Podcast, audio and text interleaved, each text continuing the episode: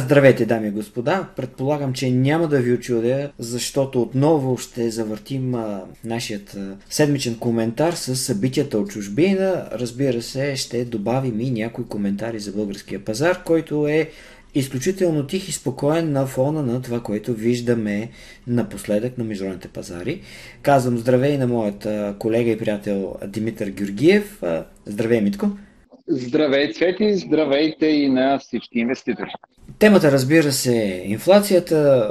На по-заден план минаха изборите в САЩ, но това, което видяхме в четвъртък, 7-8% растеж на технологичният NASDAQ, 6% растеж на останалите индекси в САЩ. И това в някаква степен имаше почти никакво отражение върху българският пазар.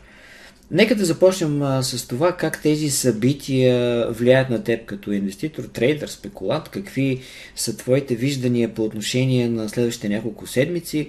А, ние преди имахме леко сблъскване на, на мненията по отношение на краткосрочни тенденции, но си оставаме дългосрочно изключително а, притеснени за ситуацията. Така че моят въпрос е дали това намаление на инфлацията е а, всъщност промяната в политиката на Федералният резерв и махат ли се облаците пред пазарите? Когато фактите се променят, и аз си променя мнението, какво правите вие? Това е една от най-знаменитата реплика а, така, на, на Джон Кейнс, която определено ме порази след четвъртък миналата седмица.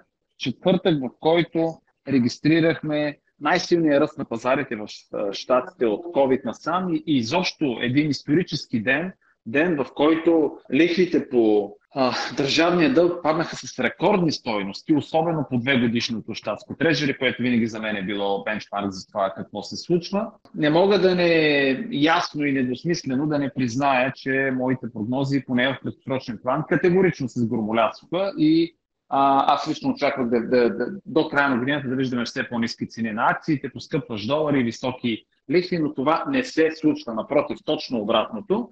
И вече имаме трети, четвърти ден последователно на затвърждаване на този тренд след четвъртък. А, дори продължаването му бих казал в известен смисъл. Аз мисля следното. Казвам накратко, аз мисля следното. Аз мисля на база на всичко, което видях, което прочетох, което анализирах, е, че а, вероятно а, в седмиците до края на годината, които между другото са много малко, буквално имаме 5-6 пълни търговски седмици до края на годината, а, на фона на липсата на каквито и да е фундаментални новини, с изключение на CPI и Unemployment Report чак през другия месец, пазарите вероятно ще затвърдят многогодишната си тенденция на а, така, а, рали в края на годината и ще видим дори малко по-високи цени на акциите, изобщо позитивна вълна до края на, на, на, на тази година. Лично аз обаче продължавам, както и ти спомена, всъщност аз продължавам да съм много притеснен и да смятам, че и 2023 година ще бъде една година на мечи пазар, но това не е актуална тема в момента. В момента трендът краткосрочният е много силен и аз в този пазар аз, както и най-вече, разбира се, фонд менеджерите в Штатите, много малко хора биха били в момента къси на акциите, къси на фикс инкъма, както и дълги на долара. Така че в този смисъл, вероятно, краткосрочната, краткосрочната зелена тенденция ще продължи до края на годината, а в малко по-средносрочен хоризонт определено моите притеснения остават. Те се опитам в някаква степен да оправдая това, което казваш, нали? каква грешка и така нататък. Пазарът никога не се движи в една страна, в едната посока.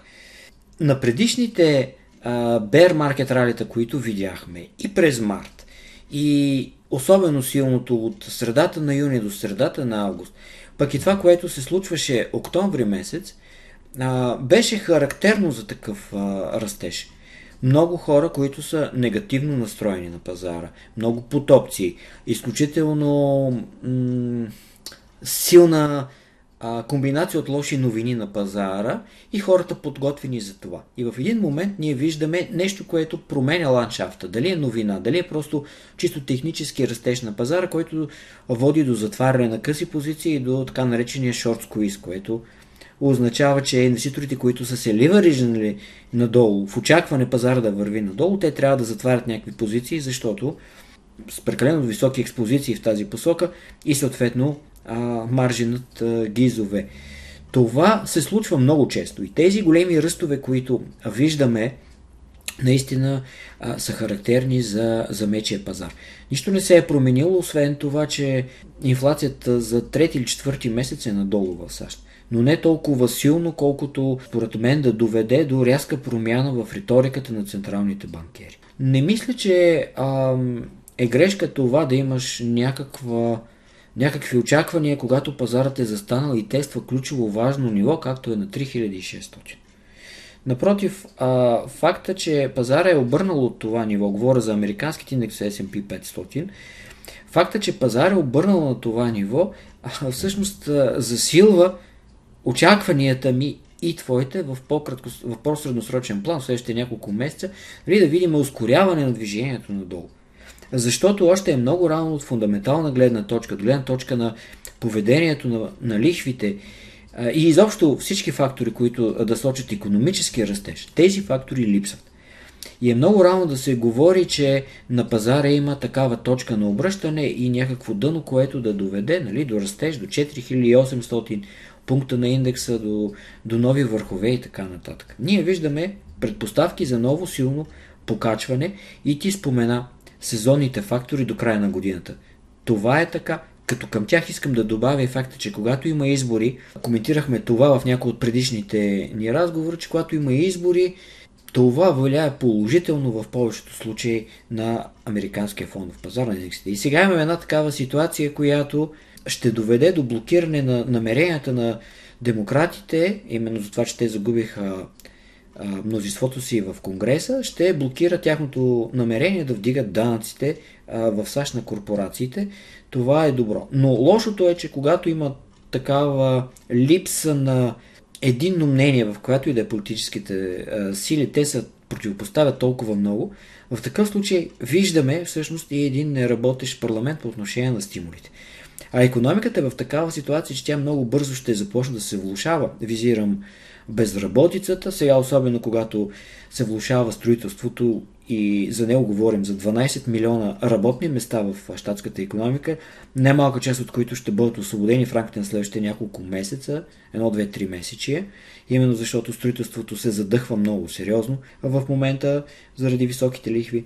Когато в много сектори, като големи компании, като Мета и така нататък, правят съкрещения на работни места – това със сигурност ще доведе до економически проблеми и в някаква степен трябва да има консенсус в политическата сила, за да се намери правилния път. Това нещо ще липсва и това е лоша новина. Но пак казвам, тя е лоша новина в средносрочен план. Моето мнение е, че следващият възход на пазара, аз съм си поставил цели някъде около 4300 пункта на индекса S&P 500, т.е. още десетина процента, грубо казано, за покачване на, на пазара което според мен ще бъде времето, в който човек трябва да намали значително рисковите си експозиции. Говоря за почти всякакви а, рискови инвестиции в акции, да се търсят, най-важното нещо е да се търсят такива позиции, такива активи, които носят поне 5, 6, 7% доходност. Дали това е фонд за недвижими имоти, дали това е компания, която носи някакви такива дивиденти, това е единственото нещо, което в средносрочен план ще успее да предпази портфела от сериозни загуби, каквито аз очаквам да се случат, когато дойде време за този на момент, в който Федералният резерв ще трябва да налива някакви стимули в економиката и който той ще го прави с много голямо нежелание, тъй като а, инфлацията ще си остане висока и на нея ще трябва поне още една година, за да слезе да намали стоеността си, но не смятам, че тя ще слезе по 4% лесно и дори да слезе, тя ще си остане според мен кор индексите на сравнително високи нива, много повече от това, което Федералният резерв е заложил като таргет. Българска фондова борса и към това, което ни направи впечатление на нас, този 0,45% растеж през миналата, индекс, през миналата седмица на индекса Sofix при сравнително умерени обороти, бих така го нарекал, с най-ликвидните позиции защото оборотите не се отличаваха съществено от това, което виждаме последните един-два месеца на нашата борса. Какво ти направи впечатление на теб за миналата седмица? Да, факт е, че отбелязахме трета поредна седмица в зелен свят на българска фондова борса и Стопикс порасна с 0,43%. Да, при един относително добър оборот от близо 1,9 милиона лева с акции от Сопиц, което е най-добра стоеност за последните 6-7 седмици. А, определено а, ръстовете навънка няма как да не повлияят и у нас. И както и в посока надолу, отново пазарът ни реагира по-мудно. Тоест, когато пада, пада с по-малко, когато се качва, се качва с по-малко. А, вече свикнахме с това, но не може да не го отбележим като тенденция. А, една, е, може би две са нещата, които ми направиха впечатление през миналата седмица. Едното е а, със сигурност изключително впечатляващия ръст на акциите на доверие Обединен Холдинг с а, над 7-8% за една седмица. Ръст, който се дължи от една страна на постоянно подобряващите се резултати на банката в Молдова, която е основният актив на холдинга. Ти може би ще кажеш малко повече за това. Но разбира се и на а, факта, че а, така новините от, а, от бойния фронт в Украина все повече са в посока на силно намаляване на а, риска войната да се пренесе и в Молдова и да имаме, а, а, да имаме военни сражения там. А, и това, всичко това в унисон с силния ръст на пазарите в края на миналата седмица доведе и до силно търсене на акции на доверие и в четвъртък и в петък миналата седмица продавачи липсват по позицията и тази акция определено фундаментално е изключително подценена. Много пъти сме си говорили за това, но в момента оценката на цялото доверие е колкото от двойната 9-месечна печалба на, на банката. Определено впечатление направи и повишените обороти при Алтерко и, и новия ръст при цените на Алтерко, който достигна 20 лева през миналата седмица, тази седмица вече се търгува дори малко на север от 20 лева. А, всичко това се случва буквално в навечерието на отчета, консолидително очаквания, отчет, консолидиран отчет за третото три месече, който ще из, бъде публикуван днес, доколкото, а, доколкото т.е. днес беше обявено от компанията, а утре, вторник, пък ще а, вторник, 15 ноември, пък ще бъде и а, онлайн срещата на компанията с, с, своите акционери, изобщо с всеки, който иска. Обръщам внимание също така, че преди 2-3 дни има и предоставена покана за свикване на общо събрание на акционерите на Отерко. Там има интересни неща, свързани с политиката за възнагражденията и даването на акции като бонус акции на служителите, както и разбира се покупката на 100% от капитала на едно словенско дружество. А, през тази седмица пък а, предстои да разберем дали а, е успешно увеличението на капитала на Синкарс. Предполагам, че това ще бъде обект на наш коментар през следващата седмица.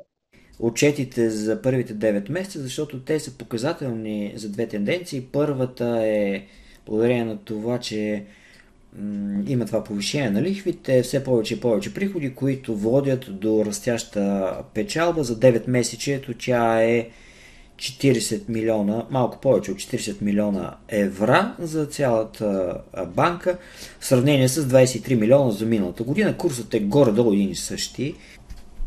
Другата тенденция обаче, която, на която трябва да обръщаме много внимание, е това, че имаме вече растящо ниво на разходите за обесценка.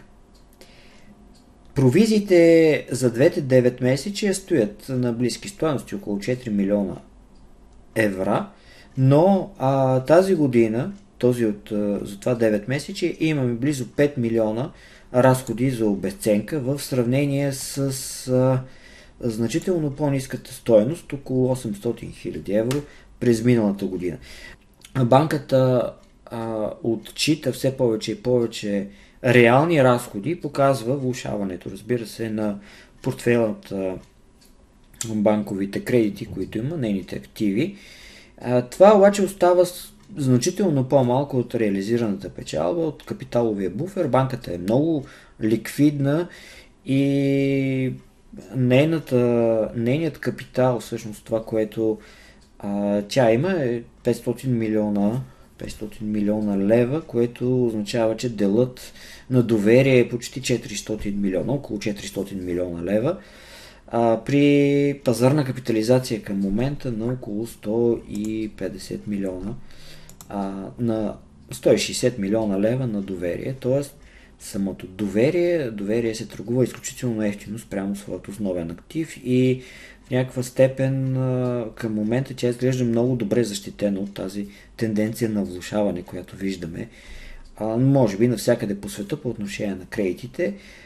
Заслужава си, разбира се, да се следи много внимателно, тъй като със сигурност економиката и в Молдова, където, между другото, продължават протестите срещу економическата политика на правителството и със сигурност ще видим продължаващо влушаване в економиката, продължаващо обедняване на населението и в някаква степен това ще се отрази, разбира се, и върху а, балансът на банката, но тя към момента изглежда много стабилно, с първо много добра ликвидност и, и второ с изключително добра капиталова адекватност. И това, което виждаме като м- качество на портфела, то е почти няма промяна спрямо миналата година, така че ситуацията изглежда изглежда под контрол и... Успешна седмица пожелавам на всички инвеститори и а, така, пожелавам печалбите от последните дни да, да успеете да ги превърнете в приятни преживявания и емоции за вас и за вас, вашите близки. Освен в YouTube, може да ни намерите в Google Podcast, Spotify и Deezer. Достатъчно е да напишете в търсачката подкастът на Елана Трейдинг. Абонирайте се за нашия канал, ако не сте го направили вече – Изтеглете платформата за търговия Elana Global Trader. Предстоят интересни събития, които ще продължим да следим заедно.